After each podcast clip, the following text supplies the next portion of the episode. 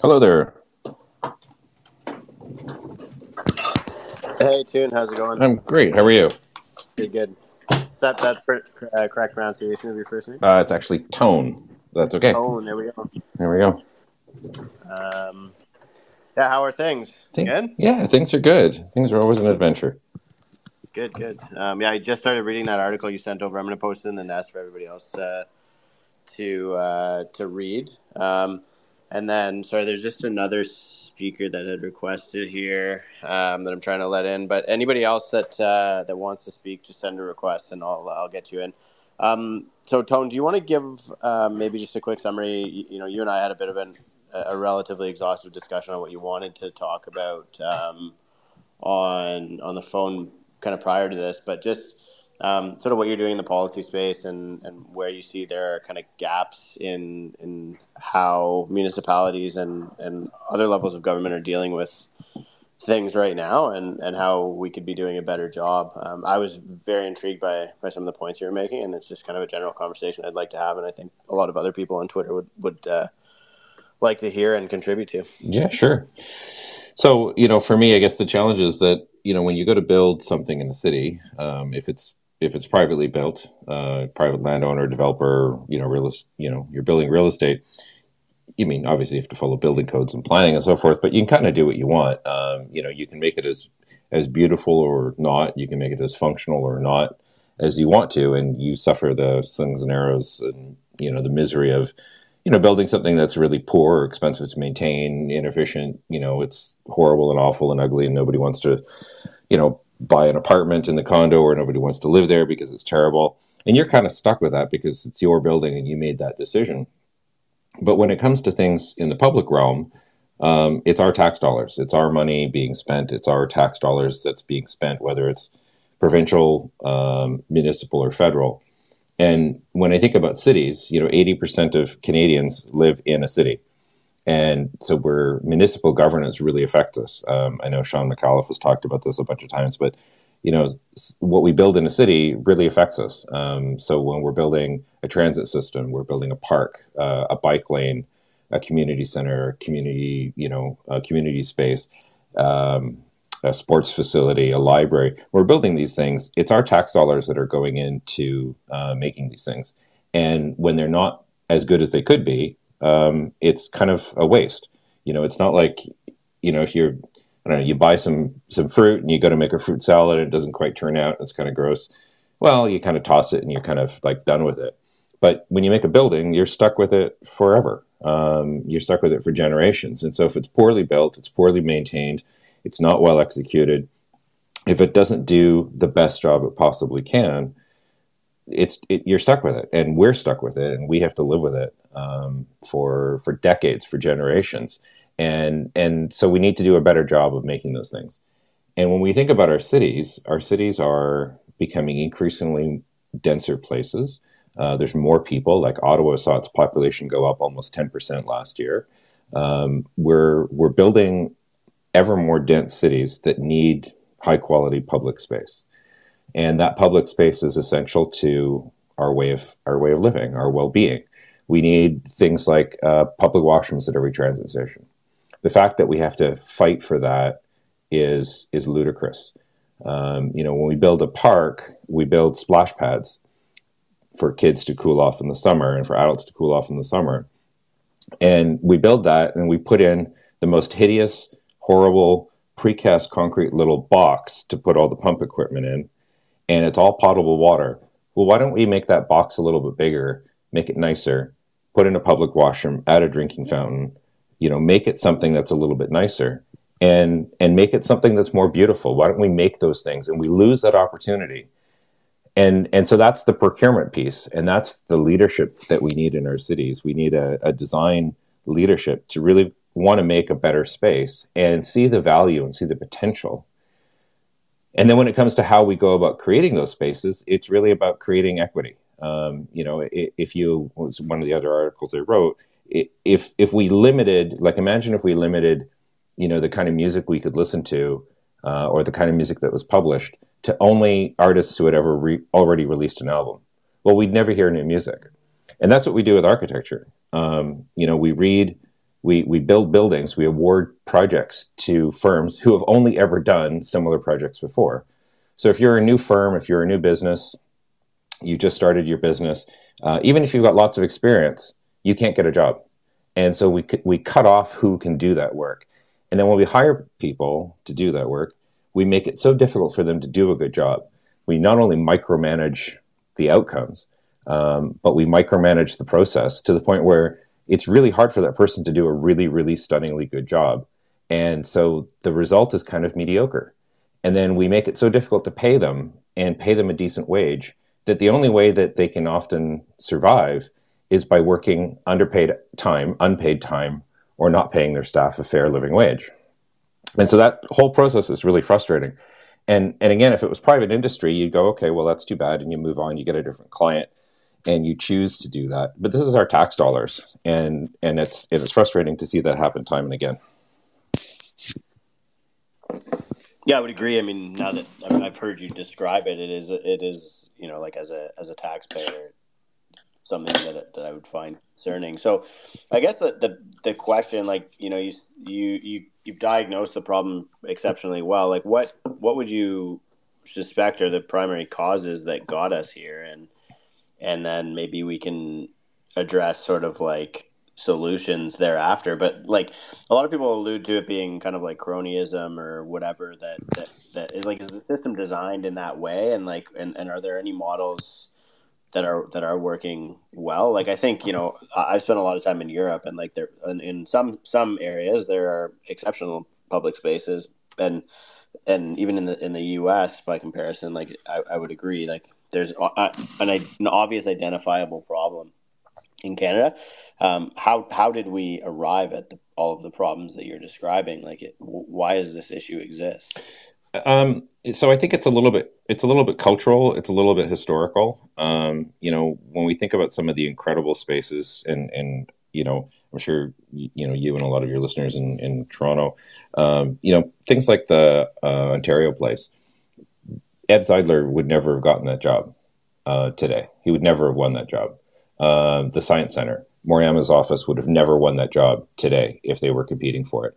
Um, it was both of those buildings were buildings that were built at a time, in a place, in a culture where the design was just expected to be good, and the the you know the architects were hired to do good work, and they were expected to do good work, and they did it, and everybody agreed that whatever you were paying for it was worth what you were paying for, and you were hiring based on talent. And I don't know exactly when it happened, but you know, sometime in the 70s, in the 80s, we started getting away from wanting to focus on on excellence, on talent, uh, and started um, really focusing on cost.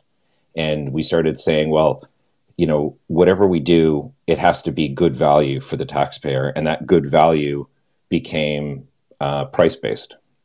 And so, as things became price based, people started comparing things and limiting things. And then, somewhere along the way, the lawyers got involved and started putting in contract conditions and contract clauses that are probably fine if you're buying toilet paper in bulk. But when you're buying toilet paper in bulk and you're saying, I want to buy, you know, a million rolls of toilet paper, so I want a discount on it, that's that's fine, I suppose, if you're a toilet paper manufacturer. But when you're buying professional architectural services, you don't get a bulk discount because you know the fee is over a hundred thousand dollars. You don't get a bulk discount um, because they pay your bill on time. That's not how this industry works. And so you turn away from that kind of um, professionalism to bean counting and and nickel and diming everything to a process that's really sort of quite miserable. And the problem is that there are really good places that this can be done. And you brought up Europe as an example. And, and one of those uh, conditions is one of the things that makes this a success is when you have um, really good public policy. And what we see in Europe um, is that most European countries um, have an architecture policy.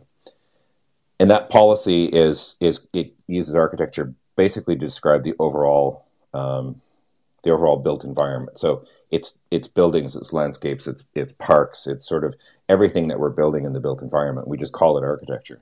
And so they have these policies that address um, like social well-being and so you have to you have to you, you don't have to but you follow the process of trying to create good things in the public interest to create a good building or a good place um, because it's good for community and social well-being and um, and in places like australia that policy is also linked to reconciliation uh, with indigenous people. And we don't have that here. We're focused on sort of the the cash and the value and the roi and seeing that only in monetary terms, not in terms of social value. And so I think one of the places we need to change this is having better policy in how we plan and design things. It's not about controls, it's not about building codes, it's about a policy lens through which we make decisions. So if you have something like an official plan about land use planning and you say, okay, well, in an official plan, we want greater density within our urban environment. Okay, great. But how do we get there? Well, then let's look at the other policies that affect what and where we build that make it either difficult or that we can use to incentivize the land use policy piece. And whether that's things like, you know, burying overhead hydro lines, uh, incentivizing things through financial incentives for development charges, um, you know, supporting mass timber construction. Um, what are the other things that we can do through other policies and other lenses to create that bigger policy objective? And those pieces have to be connected, but currently they're not. We also don't have the design leadership within cities, within structures, to champion what really good design is. Not to design it themselves, um, but to, to champion design excellence. When we do have architects in positions of leadership within cities or colleges or universities, it's more as a project manager. Um, and so they're good at managing projects, but they're not there to champion design leadership. So, and, and why design matters. And you need that kind of leadership voice to be sitting at a council table, just like you have a city planner, a chief planner, a chief city manager advising council on decisions that they're making. You need that person to also be at the table advising on design. in in your experience is is it like like what percentage of municipalities even have that like does does nobody have a an architect or chief architect, or are they just not?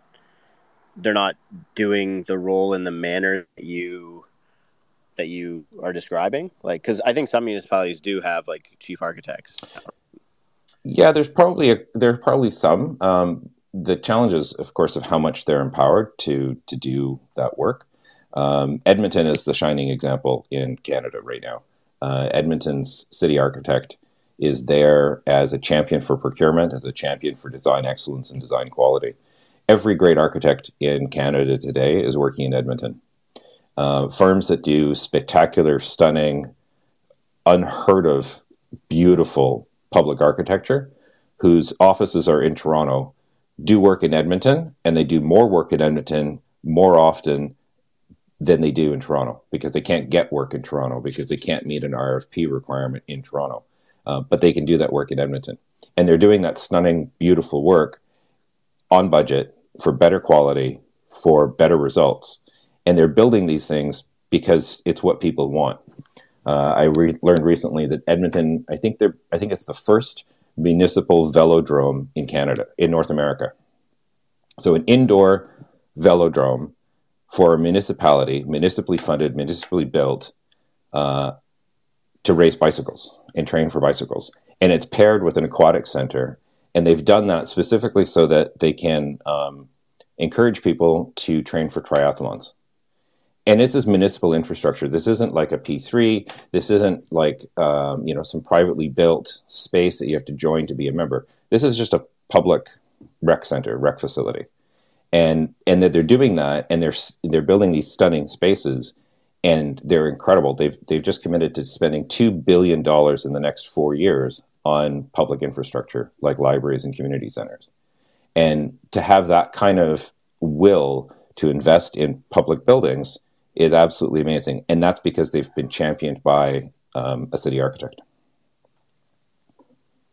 I think the part that's especially funny and like almost like insulting in, in the Ontario piece is like that our governments are gathering so much money from the collection of development charges and haven't necessarily been even well in a lot of cases haven't been using the funds at all but I, and, and clearly i think the, the average public uh, or member of the public's perspective or voter or taxpayer's perspective is that if, if and when they are using them, they're not using them exceptionally well. Like, how where did policy break to the point where they can have gather all of this money through development charges, not allocate it properly based on what you're telling me, and and not be like held accountable for that. And and is there like is there anything that we as taxpayers, members of the community, et cetera, can do other than complain about how expensive development charges are on Twitter?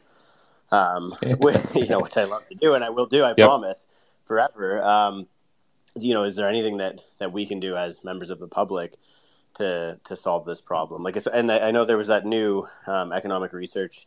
I just posted a couple of uh, charts from it. I'll actually put them in the nest too, um, as along with the link for the article that you just wrote, but uh, or that you were featured in. Um, but that you know, like something like thirty percent of Ontario, the cost structure of Ontario of houses in Ontario, comes from um, from from fees that go to the government. Like, shouldn't we be expecting them to, to be to, to do things the right way, like you're describing? I guess, and and how and how can we how can we uh, you know kind of force them to? I guess we absolutely can, and and I mean you've it's it's a it's a hugely complex issue because how do you get more of these things built?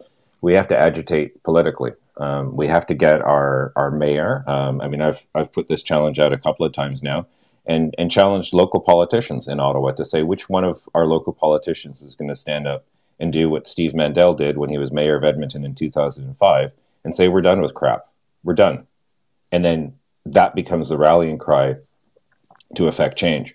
I have yet to hear any politician in Ottawa, Toronto, Sudbury, London, any politician stand up and say, we're done with crap. What we're building is crap and we need to go better. And I have heard nobody stand up and say that. So we need to have someone who has the courage to be willing to do that. But we also need to have the courage to elect good politicians.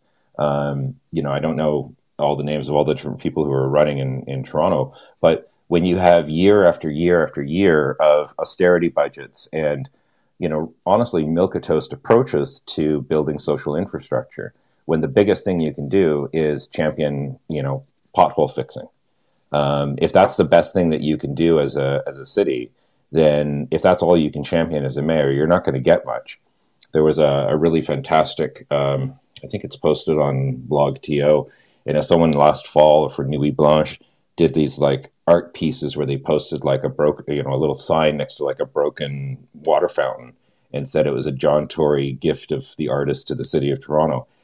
You know, when we're allowing billions of dollars of assets in in our city to crumble and to fall apart we're destroying the goodwill we have within our population to have a beautiful place and and we have to reach a point as a populace where we get angry enough about what's around us to start demanding change and and that that anger that resentment for the quality of the space we live in has to be channeled to politicians, and those politicians have to react. Um, you know, I've had probably half a dozen politicians now tell me that, and not just in Ottawa, but they tell me that they're there to rubber stamp what staff tells them to do, and they don't. They can't control what staff are doing, and if they ask for something to be different, staff say no and refuse to do it. So we have to have not only a bureaucracy that is willing to affect change, and we need to have politicians who are willing to insist on that change. We found out just a little while ago that the things we're looking for for procurement reform in Ottawa were actually voted on, approved, and passed by Ottawa City Council in 2004. And then nothing was done. It fell off the radar and radar, and nobody did anything. So we're not asking for something new. We're just asking for an action from 20 years ago to be put back on the table. It's interesting. Like to me, you know, when you're talking about like billions of dollars of, of city infrastructure crumbling, you know, like I think one of the things in Toronto, I, and I could be wrong, like maybe maybe somebody in the audience or or any of the other speakers want to chime in who are more familiar with it, but I think there's like a very quantifiable difference between Toronto before COVID and Toronto present day, and there's like a like I don't know, it, it just it does seem like you know a lot of the things that you're describing probably have taken place. Like a lot of these social infrastructure pieces have have kind of um, mm, I don't know, left uh, on the back burner or not funded properly or not taken care of, even if they are, even if the proper funding is available. Um, and it, it almost seems like it evolved into like a sense of like I don't want to say like a lack of pride or like a lack of like care or respect among like the populace, and it almost like pay like Jane Jacobs talks a lot mm-hmm. about like stuff like this, like you, you know like sidewalks as an example, like as like gathering places and safety mechanisms for like people in cities, and it almost has evolved into like this thing where it, it's it become like a bit of a mechanism for like I don't I don't want to use the words like social unrest, but like thing things just like don't feel the way that they they did or ought to in in cities as almost as a result of this or in, in conjunction with it. Like it, it is fascinating actually to to see the practical application of what you're describing in a place like Toronto. It is, and and and it's incredible to see that, and then to realize what the impact of those changes are, and how you know what was incredible has been sort of whittled away. And every time a little piece gets nibbled away, we say, okay, um, well, I guess a little bit. And then, you know, the next year a little bit less and a little bit less and a little bit less. And before you know it, what you started with that was incredible is gone. Um, and, you know, I saw Shawn Micallef did a sort of wandered around the Science Center the other day and posted pictures of it. It's not, you know, that didn't happen overnight that was decades in the making. I said this about 24 Sussex. Um, it's not a $30 million repair problem. It's 30 years of deferred $1 million annual maintenance projects. Um, and that's and that's the problem is that these things become you know you put aside money to do a new roof you need three million dollars so you put aside a little bit of money every year and then somebody comes along and says well you got two and a half million dollars sitting here you're not using we're going to take that and do something else with it and suddenly your reserve fund for your roof is gone and then your roof leaks. Um, and it's it's a choice about how we choose to fund these things. Um, it, it's a choice that we make, and and we make it by who we vote for. And if only you know thirty five percent of us show up to vote, well, then what right do we have to complain?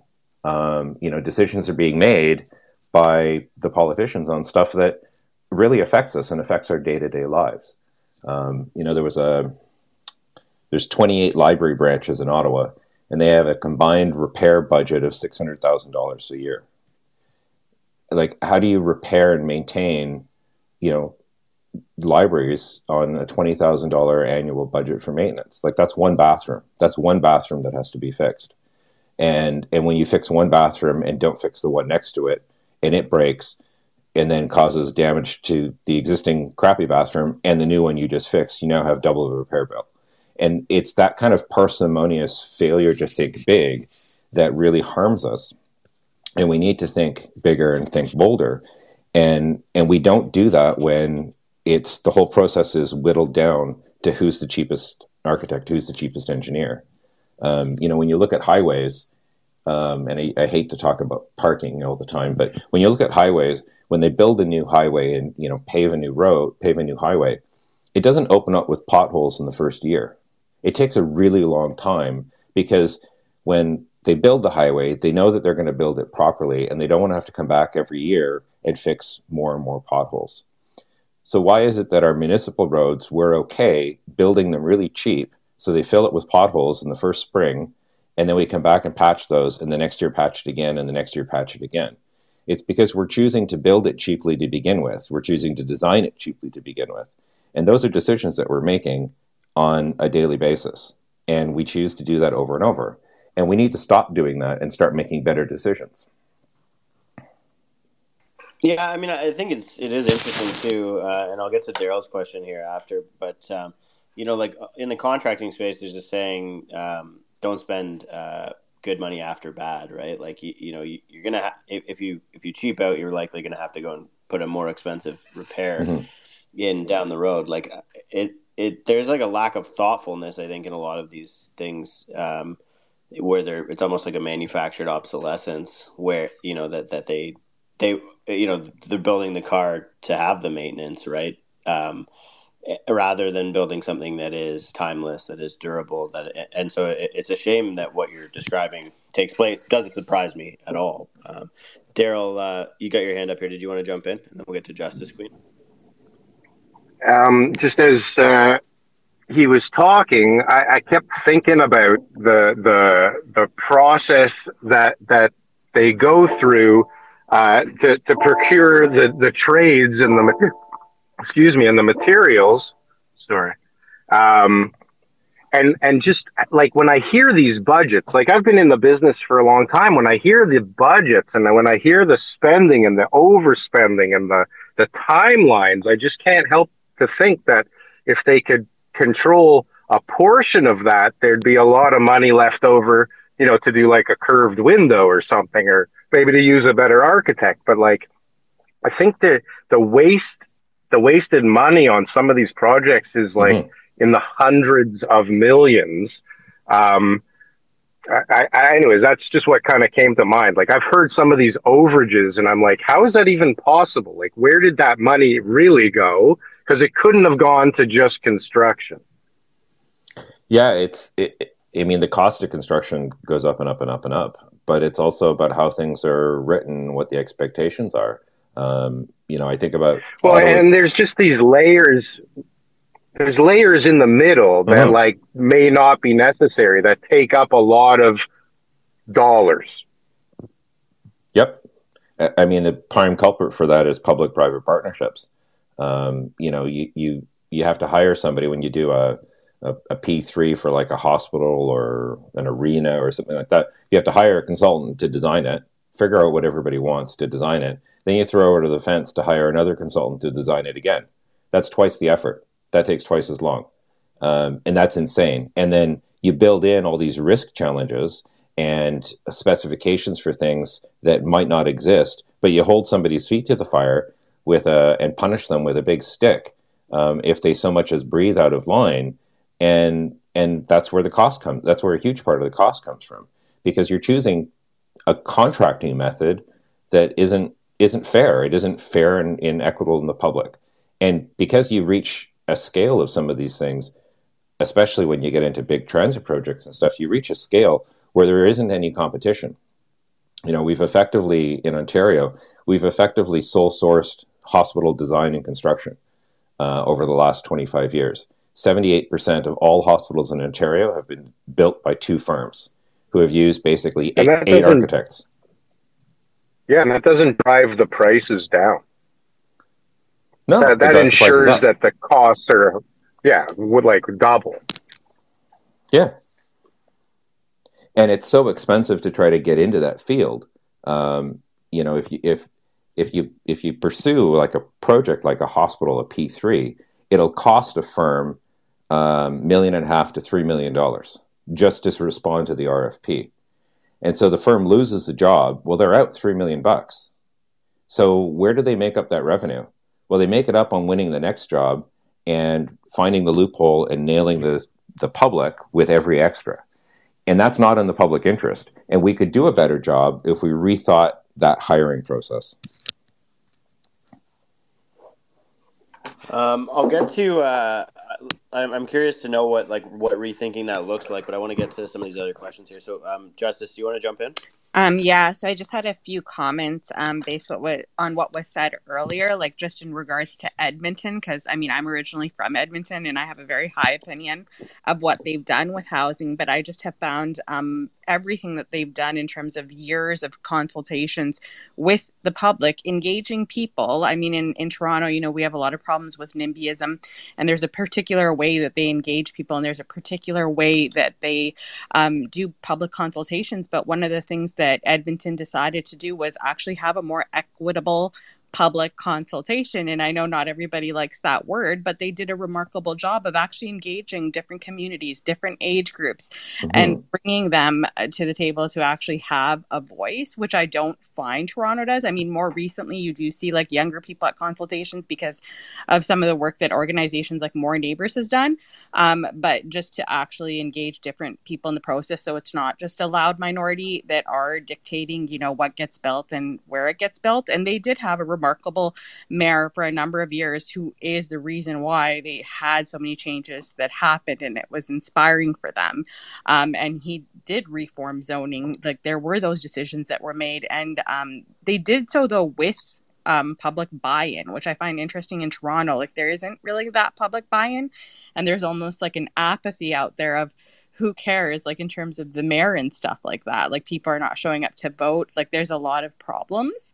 Um, and then regarding development fees I, I just think that we are a city that has been spoiled on development fees and this belief that growth pays for growth and it simply is not working. If you look at the developer um, fees and, and where it goes i mean we're the, we were in the middle of a you know a pandemic and a public health crisis and a housing crisis, and zero dollars went to shelters and zero dollars went to public health. And that just demonstrates a lot like what is happening with these development fees. I mean, there's over 2 billion that is sitting in a reserve fund. And we are suffering from like a decade of austerity, of not you know, um, doing things properly with the TTC, with public infrastructure, and all of these things. And there's just not a desire there. And and I would say like maybe even a misspending of the money that is coming in. Um, and then regarding your point in terms of Toronto, like you know, pre-pandemic to now, and um, I actually like moved out of Toronto for two years during the pandemic, and then came back after living in Toronto for over a decade, like in the city, like downtown, and it has gone downhill. You know, we have a leadership that actually isn't really caring about what is going on. You go on the TTC, it has become a shelter um, you know, most homeless people will tell you, like, you know, if you tell them, like, you know, do you want to go to a shelter? I can take a look for you if you want to see where an opening is. A lot of them will cite violence as the reason why they don't want to go to a shelter. And then mm-hmm. you TTC into a shelter and expect people to feel safe people are not trained for that. Like they're not trained to see that, to be subject to that. You know, there's little kids on the TTC. It's it's disturbing sometimes. You know, you see a, a family with young kids and all of a sudden someone's in there and they're like swearing or they're high on drugs. And I, I have a lot of compassion for these people that are vulnerable that are going through that, but that is not what the um, you know TTC is for. Mm-hmm. Um, so we just kind of lack this compassion. And I would say the other part that really gets me is that you know uh, Toronto is a very progressive city. It votes very progressively. And there's almost like this hypocrisy within progressive cities, even in the US, where you're seeing them not handling um, social issues in appropriate manners and actually helping people. It's almost like, you know, we're that city that will say, oh, you can't call a person homeless, you have to call them unhoused. But our policies are not reflective to help vulnerable people. 100%. 100%. I mean, you know, the examples we have of Finland, um, for example, in tackling housing first. And, you know, there's, we don't have to go to Finland to look for this. There's examples in Toronto. Um, LGA Partners Architects did this spectacular building for, I think it was at risk, unhoused uh, teens, I think, youth. It was it was certainly for youth, um, and it was a spectacular project that helped bring um, you know at risk teens who were and, and youths who were on the street um, into into housing and got them stable and and got them off the street. And that kind of housing first model is so critical. Um, but it costs money to do that, right? It costs money to build housing and and push back against people saying, you know, the sort of I don't want to just say the NIMBYism, but to push back against people saying, like, why are we doing this? You know, these people should just, you know, grow up, get a job, whatever. That sort of um, resistance to socialness um, and that resistance to compassion. And when you push back on it, you have to see that there's value in doing that because it's better for society and it's better for, for people and it's better economically um, in the long term to help people this way. And so we have to see a value in doing that but you know that kind of result doesn't you can't go to a ribbon cutting and serve some butter tarts and uh, and and and do that in two years before you get reelected. These are things that take years and years and years to see the payback from, and and no one's no one wants to do that because the political cycle is so short, and that's where some of this stuff, unfortunately, I think should be depoliticized. You know, council shouldn't have a say over some of these things. We should have a, a broader, you know, commitment to say we're going to spend, you know, two hundred million dollars a year in Ottawa on uh, public housing. We're just going to commit that, and we're going to do it for the next ten years. And it's you know untouchable. It's in the budget. It's there. You know, it's as sacrosanct as you know. I hate to say it, but the police budget. Like, heaven forbid you try to take funding away from the police department. Um, but you know that money is just there, and it's just guaranteed that every year we're going to spend that kind of money on things. And once we do that, and we have that vision, and we have that goal, we can actually start to see a return on it. And then we can look back in 10 years and say, look, for the last 10 years, we've spent this kind of money every year on housing first. And here's the result. Uh, we've got fewer people on the street. We've solved these issues. You know, tourism is booming, economy is growing, and it's a result of taking care of people.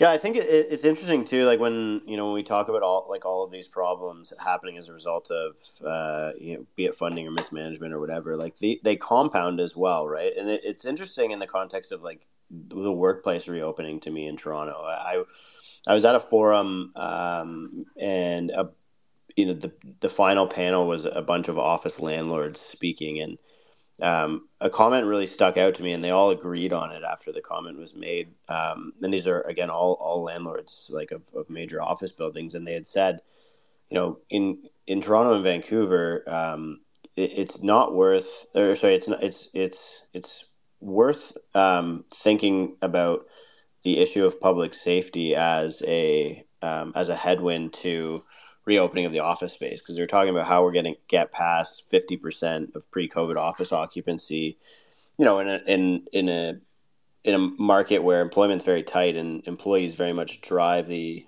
decision-making process because uh, they're the ones that are, that are in, they're, they're scarce right now. So they, they kind of have the bargaining power against employers to decide whether or not we have a hybrid workplace or a full reopening of the office. But these issues with, you know, um, public safety in Vancouver and, and, and now especially on the TTC and, and in Toronto, um, it, it, it's a real headwind against like especially people living in urban areas um, wanting to to go to the financial district to go to the financial core. And you see this a lot in, in the US as well. Um, you know certain US cities where there's sort of like maybe in the financial core high police presence um, and, and then the problems seem to kind of be outside of that central business district. But for a city like Toronto that's growing so rapidly, attracting world ta- like t- top talent from all over the world, it, it it's just a really strange p- position to be in where that that is a you know within this within the scope of problems that people qualified people um, consider a challenge when trying to get back to kind of you know a, an office world that was similar, somewhat similar to what what we saw before COVID. So I thought that was pretty fascinating discussion. Um, Adam, did you want to jump in here? Did you have a question? Yeah, I want to just uh, talk to a few of these points, and then I have a question for Toon as well. Um, I think that we're all living and operating from a scarcity mindset. And um, when these projects to beautify come along, uh, huge mistakes are mm-hmm. made, um, over overpaying, over budget, because we're all just so desperate to have beautiful things. And like you guys were saying, the money is there. The question is, do we allow that money to be accessible over a longer period of time instead of just having these small sprints of design that cause huge problems? Like I can think of a few problems like in San Francisco when they tried to do the trash can revival or whatever, and it was totally unfunctional.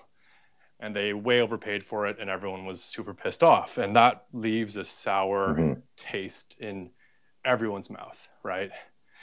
And personally, I've owned a business where I was bidding on government contracts. And we've been talking about the cost inflation when you win the contract. And I think what is often misunderstood or not appreciated is the inflation to costs when you're going to bid on contracts. And for me, the process was so complicated. Mm-hmm. It took so much time and it was so risky to try to win a large project. You're trying to shift your business and your your next year, two years around. You're doing all this complicated paperwork.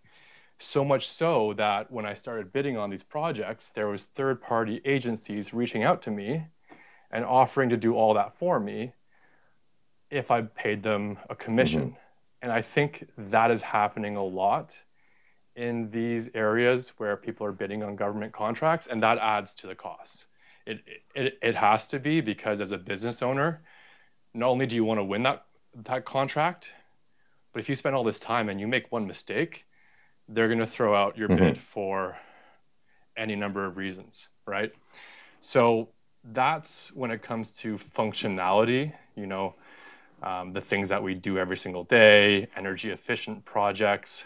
Um, but I think that when it comes to beautifying our city, our communities, um, we do need people who are going to be bold and who are willing to lose their power in office. Um, I can think of one example that's super famous that that uh, Toon probably knows a lot about, which was the Sydney Opera mm-hmm. House.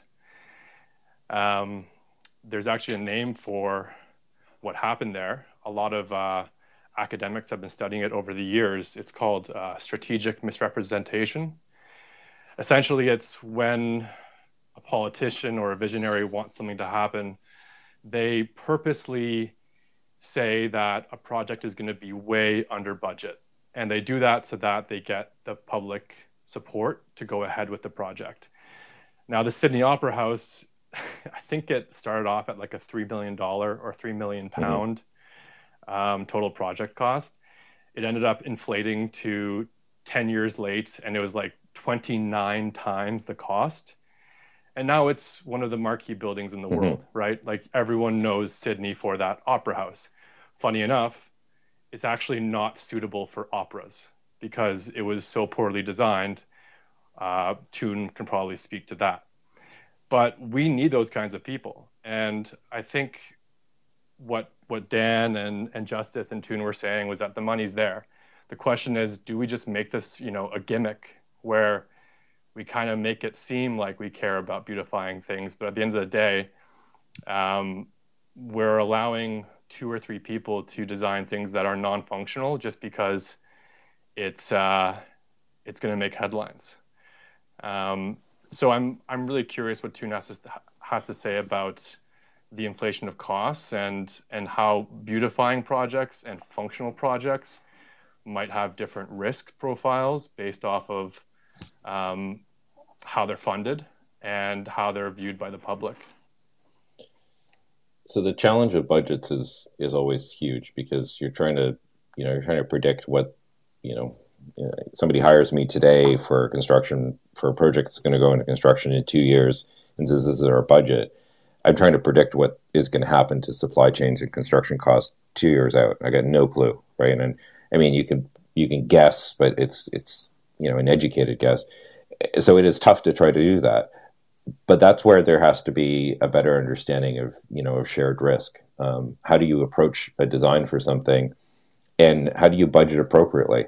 Um, you know if if if the city of toronto says to me hey we're going to build a you know beautiful state of the art stunning library uh, but we've got a budget of $120 a square foot um, I can turn to them and say, well, you can have the stunning and beautiful state of the art, incredible library, or you can have something for $120 a square foot, but you can't have both. Um, which one do you want? Which one matters to you more? Is it the overall budget cap uh, that matters of you know a 10,000 square foot library at 120 bucks a square foot?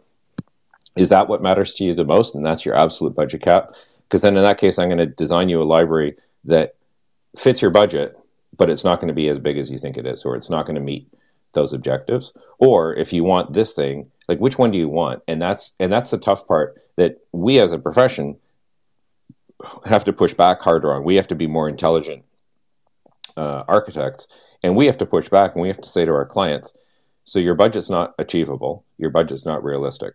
Which one is it that you want? And we have to be educated enough and have the strength of character to push back harder on our clients and say no that's not possible to do um, and and then we also need to have uh, clients who are prepared to go to bat. Uh, and this is another example of what works well in Edmonton is they say we've got a budget to do this thing. This is the thing we want to do, and um, then spend that budget wisely. If if if someone trusts me, if a municipality or a client, private client, public doesn't matter, trust me with their budget, I'm going to spend their budget in the best possible way.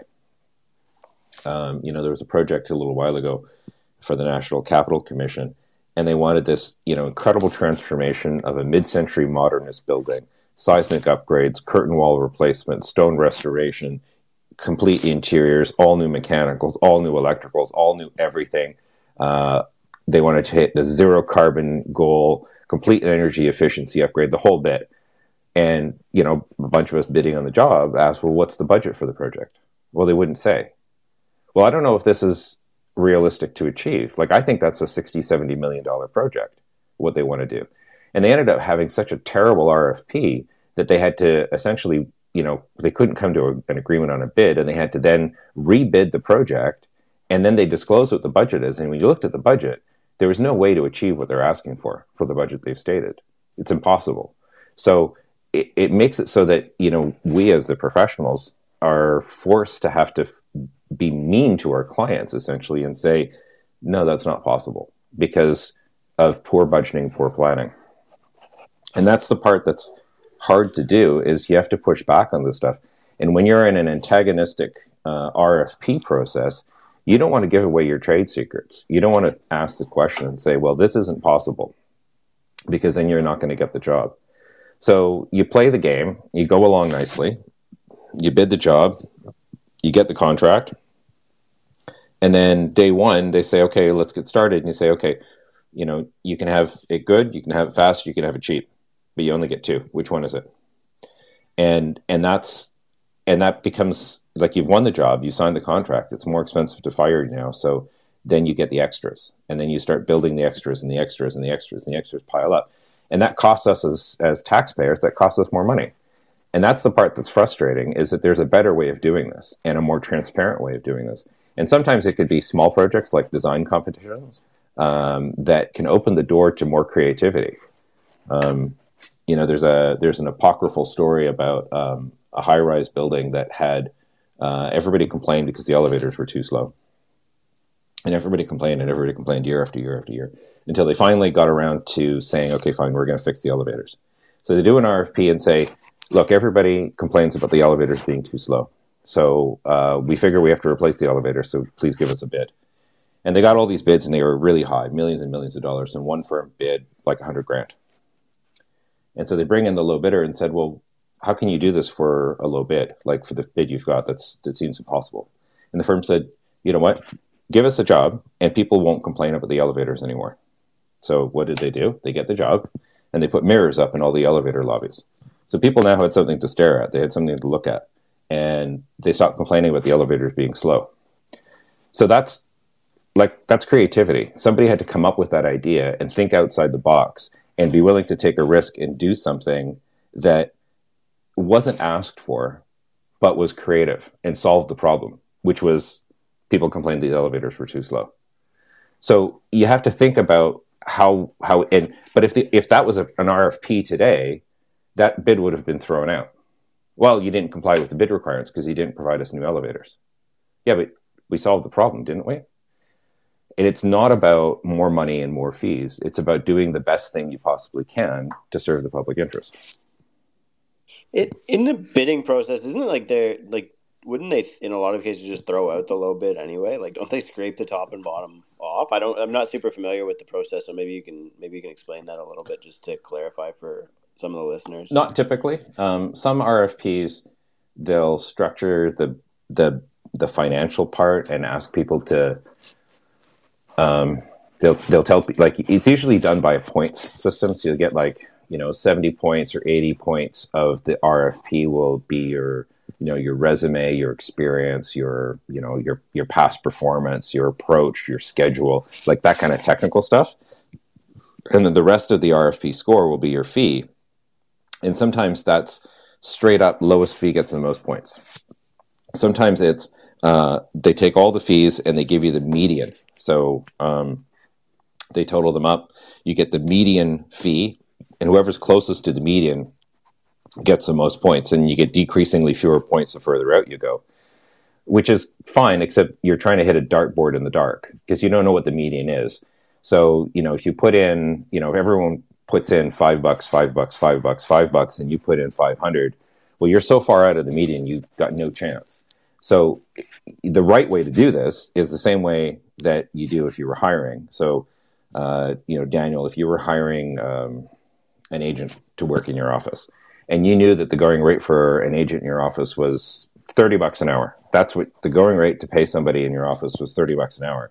Um, and you advertised, you would advertise a job and say, you know, the successful candidate will be paid, um, you know, in the range of about 30 bucks an hour. And everybody who was interested in the job, who thought that that was a reasonable salary, would apply. People who were already making more than that wouldn't apply because it'd be a pay cut, unless you're such a brilliant employer that you know they really want to work for you. Um, or people who aren't qualified for the job aren't going to get interviewed because they're not going to pass the interview um, cut score. So it's clear on what the process is. In a, in a public tender RFP, they don't do that. It's just whoever's lowest and you're guessing. And that's part of the problem is that we know what a reasonable fee is. But as bidders, you look at the way government writes an RFP and you try to find the holes in the schedule or the holes in the, in the scope and say, well, okay, I guess if they didn't ask for this, then I'm not going to do it. Um, but I know that they're going to ask for it later. So I'll be able to get an extra. And so you price the job low, knowing you're going to get an extra later. And that's a really unfair, miserable way to do job to do a business. So, so you're saying like they, they would anticipatorily like leave something out that uh, they know it needs to be done anyway, but because they can like argue, they can literally go to the people and and show them the document and be like, it doesn't say it in this mm-hmm. thing, so you have to pay me. Yeah, it's interesting. And, so, like, how, how do you like that? That's like, I don't know. I mean, like, is that just like a moral hazard on the part of the bidder? Absolutely. Like, or like, is that is it a solvable problem? Like, do we just need like less assholes in like the in the bidding process? Well, don't you like, just do need Toon? Don't you just need better contracts? Like CCDCs yep. in the private sector protect both parties depending on what you you select. Yep, absolutely. The the challenge is that in the in like in architecture profession we'll get a, a standard, you know, standard client architect agreement for for us will be, you know, it's a 20 page 20 page contract, 20 pages of general conditions and blah blah blah and schedules. And we'll get 40, 50 pages of supplementary conditions that change everything from the definition to, you know, compliance with uh, the Construction Act. Uh, the City of Ottawa's contract requires that I turn over my copyright to them and so they own my copyright to everything. And then every time I want to reuse a detail, I have to go and ask permission. Like it's insane the stuff that gets piled on. And they go, well, that's that's what we want. So if you don't like it, don't bid. Well, the problem is that if I want to design libraries, it's not like you know, uh, you know, Miranda is designing libraries and saying, hey, I'm going to hire a bunch of architects to design me a library, because the only person who builds libraries is the city. And so if that's the only game in town, if I want to design libraries, and I'd love to, but I can't because I won't sign a contract that's morally corrupt. And and there's no give and take. This kind of contract is just kind of piled on you, and you're forced to accept it. Um, one of the ones that's crept in lately is there's a thing called the right of set off. So um, let's say we're designing a building, say we're designing a library, and I say to the client, you know, this would be a great spot to put in uh, a vending machine put it here in the hallway. There's a spot to put a vending machine. It'd be a great idea. People can buy themselves a snack or drink a bottle of water uh, on their way out. And the client says, nope, there's no budget for that, uh, so we're not going to do it. Okay, great. Off they go. Under construction, someone comes along and says, you know, that spot would be a great spot for a vending machine. We should put one in. And the client says, yep, that's a great idea. You know, we should do that. We should have thought of that. Um, so we're going to take the cost of that vending machine, the plug, the modifications to the lighting, and everything you need around it, um, and that's an extra. But gee, we don't really have a budget for it, so we're going to take it off of Toon's fee. Um, because we, as the as the client, get to be the sole decider of whether or not uh, an extra is the fault of the architect. So we've decided this one we should be the fault of the architect. So they take that off my fee, and and I can't fight it. I can't complain. I'm, I'm I'm not insured for it. It's not a mistake. It's clearly not a mistake. It's a change of will, but that's a right the client gets to nickel and dime and take that off my invoice. And and that kind of thing creeps into contracts because the client is advised by their lawyer that this is a good idea. And it's not fair, but that's the contract. And so you go into those kinds of contracts hoping that it never comes up and you have to run the risk that it might and you have to have enough cash in the bank to float it or hire a lawyer.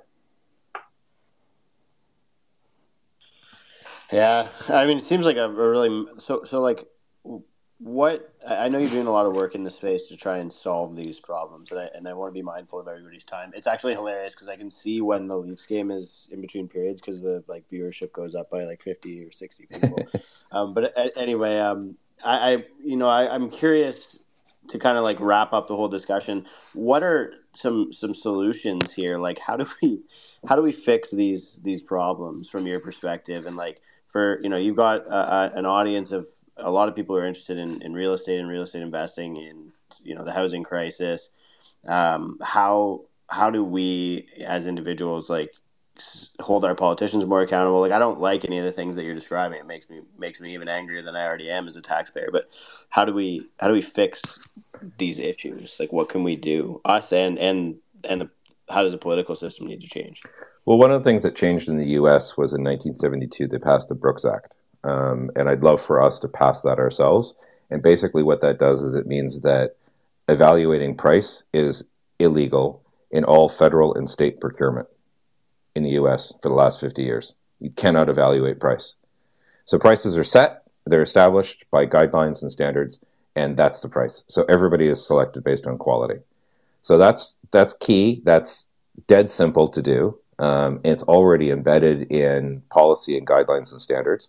The Federation of Canadian Municipalities has their infrastructure guide on how to hire a consultant, um, and it sits on a shelf. Nobody uses it. So we need our politicians to say, we've had enough. We want better quality. We want better results. We want uh, the people we hire to be paid uh, for them to be able to pay their staff and their employees. We want that kind of equity. We want a broader, diverse group of people designing our buildings and our parks and our landscapes. Um, and so we've had enough, and we're going to reform our procurement process um, to adopt quality-based selection. That's a that's a simple, easy process. There's documents, there's standards, there's there's guidelines on exactly how to do this, and it's exactly what Edmonton does. And all we have to do is look at Edmonton to see the example. Toronto Community Housing actually did this. They they got away from uh, their old method of doing this, and Toronto Community Housing adopted quality-based selection.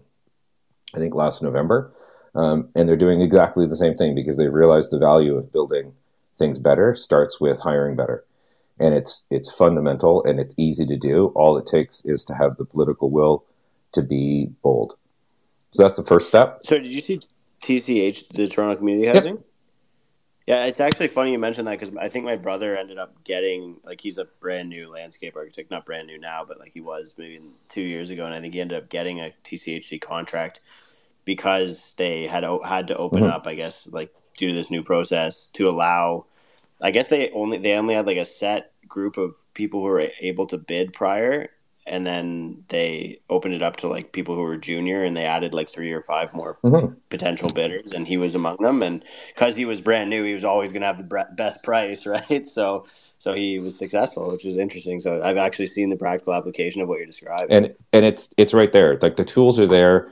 They've been in place like they're not difficult to do and it actually saves money on the rfp process because you don't need an army of procurement staff writing stuff and evaluating. It's an easier evaluation. It's faster to deliver. Everything about it is just so much better. So that's the key first step is to commit to quality based selection and and just adopt it and just do it.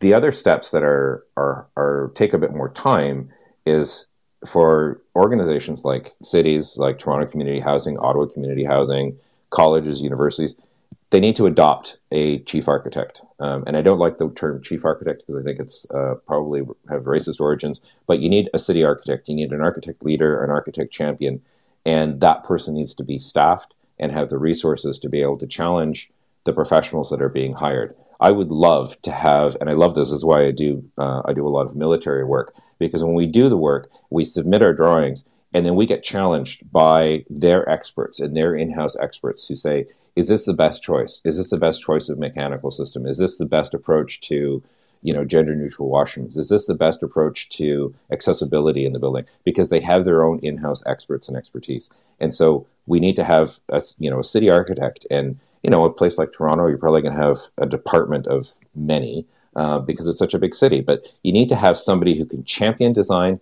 and who's willing to go to bat and to take a project and bring it to council for approval and say, this is incredible design. We need to approve this. We need to approve the budget for this. there was a fantastic project um, as a good example of this. Winnipeg just won a Governor General's Award for a public bathroom in a park. Uh, they won a Governor General's Award in architecture. And the success of that project was they hired an architect and a landscape architect, and they came up with incredible designs and they pushed it to the client, and the client said, This is amazing. We're going to need a bigger budget for this project. We need to get better funding approval for this project. And that client championed it, took it to council, took it to his bosses, and was afraid of getting fired because he was pushing such a good design. And it's an incredible, stunning, beautiful work of architecture that has incredible sustainability metrics. It's accessible and it's and it's gorgeous. And it won a Governor General's Award. Um, and and so we need clients who are prepared to do that, and that comes from that kind of design leadership within a city and an organization, backed by good policy.